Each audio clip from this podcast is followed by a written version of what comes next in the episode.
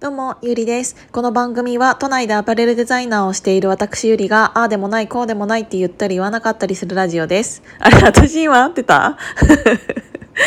あの、こうやって私今携帯を2台持ちながら、えっ、と、お話しさせていただいているので、携帯の画面が自分に2台向いてる感じなんですよ。で、あの、たま、あの、今たまたま喋っている途中になんかいろいろ LINE とかが来ちゃったから、それ今読んじゃったから。目で読みながら口で喋りながらだったからなんか途中合ってたかなとか思って。ちょっとねあのクレームが来てるんですよね。っていうのはちょちょっと最近私がいい話ばっかりしすぎたからちょっと途中であのふざけた話パンツの話下着の話 でもしてくれないとちょっと割に合わないっていうご相談というかご意見いただいておりますので乳首の話していいですか？いや乳首の話の前にそもそもなんですけど私ちょっとピンチが訪れていてあの去年のねうんと6月から、えっと、私ライザップに通ったんですよ。本気で。なんかいろんなダイエットをいろいろなんかしてきたけどうんと本気でちゃんとお金出して短期間でまずや痩せてみようと思って結局2ヶ月半から3ヶ月で8キロ落としたんですね。で体重が8キロと体脂肪が10%ん？10%もいかないか。それも78%か。落ちたので結構見た目が変わったんですよ。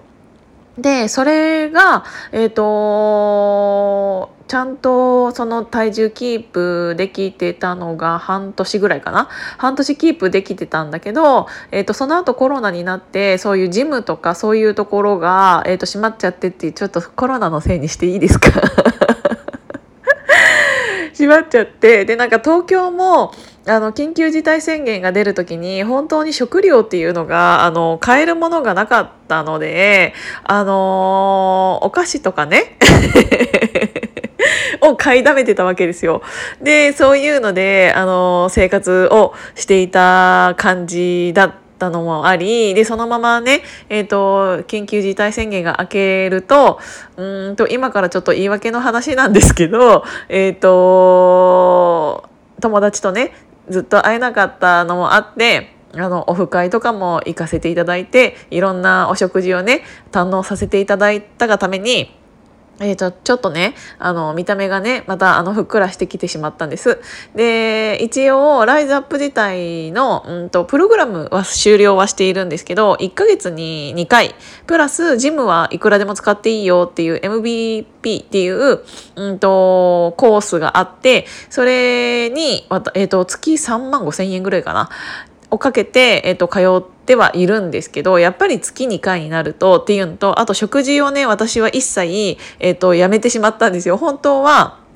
食事も週に1回、えっ、と、見ていただけるんですけど、えっ、と、それを私もういいって言って トレーナーの、トレーナーにもう写メとかも送らなくなって、カロリーとかも計算しなくなって、いろいろなんか計算していたのにもかかわらず、全部それをやめてま、やめてしまってただジム月2回。プラス、えーと、パーソナル2回。みたいな感じにしか行かなくなったからそりゃ太るよなっていう感じなんですけどそれをトレーナーにも気づかれて昨日。森下さん最近何食べてますかって言われて、やっべ、なんかこれ、その質問の意味はそういうことだよなって思って、で、カプリコって答えたんです。すいません、ちょっと笑いすぎて。咳込んだから、ちょっと一旦止めてました。そう、カプリコって答えたの。で、あの、カプリコをね、私大好きなんですよね。で、あの、妹と10月から一緒に住むようになり、カプリコをね、常備してくれるようになっちゃったんです。そうすると、1日にね、3本ぐらいね、カプリコを食べたり食べなかったり していたので、ちょっとそれもあって、あの森下さん何食べてますかって言われた時にカプリコって言ったらめっちゃ怒られて カプリコ絶対ダメでしょって言われて、まあ、知ってるけど食べたいもん食べたいじゃんっていう話をごねてたんだけどあのー、実はうんこのライズアップのね私のトレーナーがあの西野昭弘エンタメ研究所という私が入って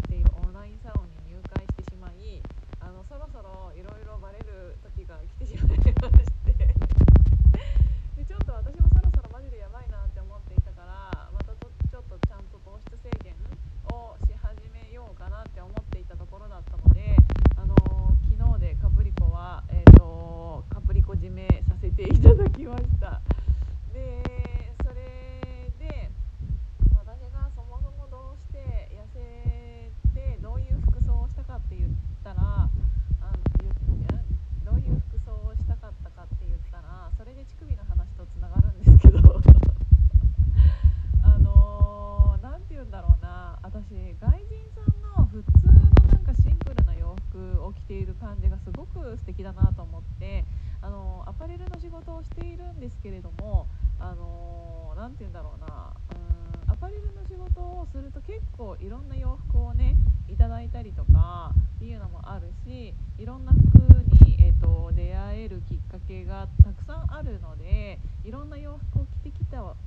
のはいいんだけどやっぱり最後に行き着くところっていうのは着心地がよくってあの、さらっと着こなせてシンプルなものっていうのが私の中では結局そこに行き着いてシルエットが綺麗なものだったりとか素材がいいものだったりとかデザイン的にめちゃめちゃシンプルなんだけどそういうものを好むようになったんですよね。でそうなると最終的にそういうシンプルなものって結局体で見せるしかないんですよねなんか洋服がシンプルになればなるほど、えーと、その人自体がキラキラしてないとスタイルが良くないと逆に似合わない洋服だと思うのでやっぱりスタイル良くならなきゃダメだなアパレルの仕事もしてるしと思ってダイエットを決意して去年そういうことになったんですけどでせっかくねあのデニムのサイズも、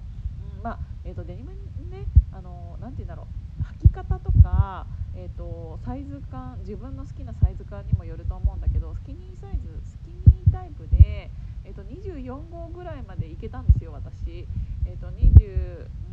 ちっちゃいのが22とかたまにあるところがあるけどだいたい小さいサイズで234ぐらいから始まって、えー、とめちゃめちゃ大きいのが置いてあるところでも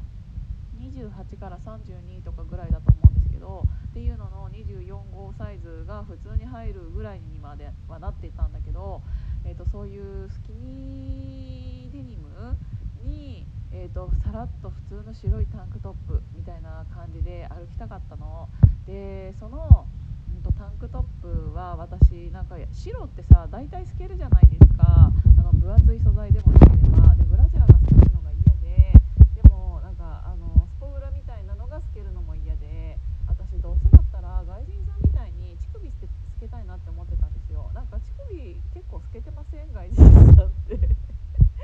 あの色が透けてる場合もあるし普通にシルエットが透けてる場合もあるんだけど普通になんか街中をノーブラの T シャツジーパンみたいな感じである練り歩く感じがめちゃめちゃかっこいいなと思っていてもちろん日本でそういうことはなかなかできないかもしれないんだけどあのブラジャーが透けるぐらいだったら私は乳首が透けたいと思っていてなんか1回やってみたことはあるんだよね。家の中ではあるんだけど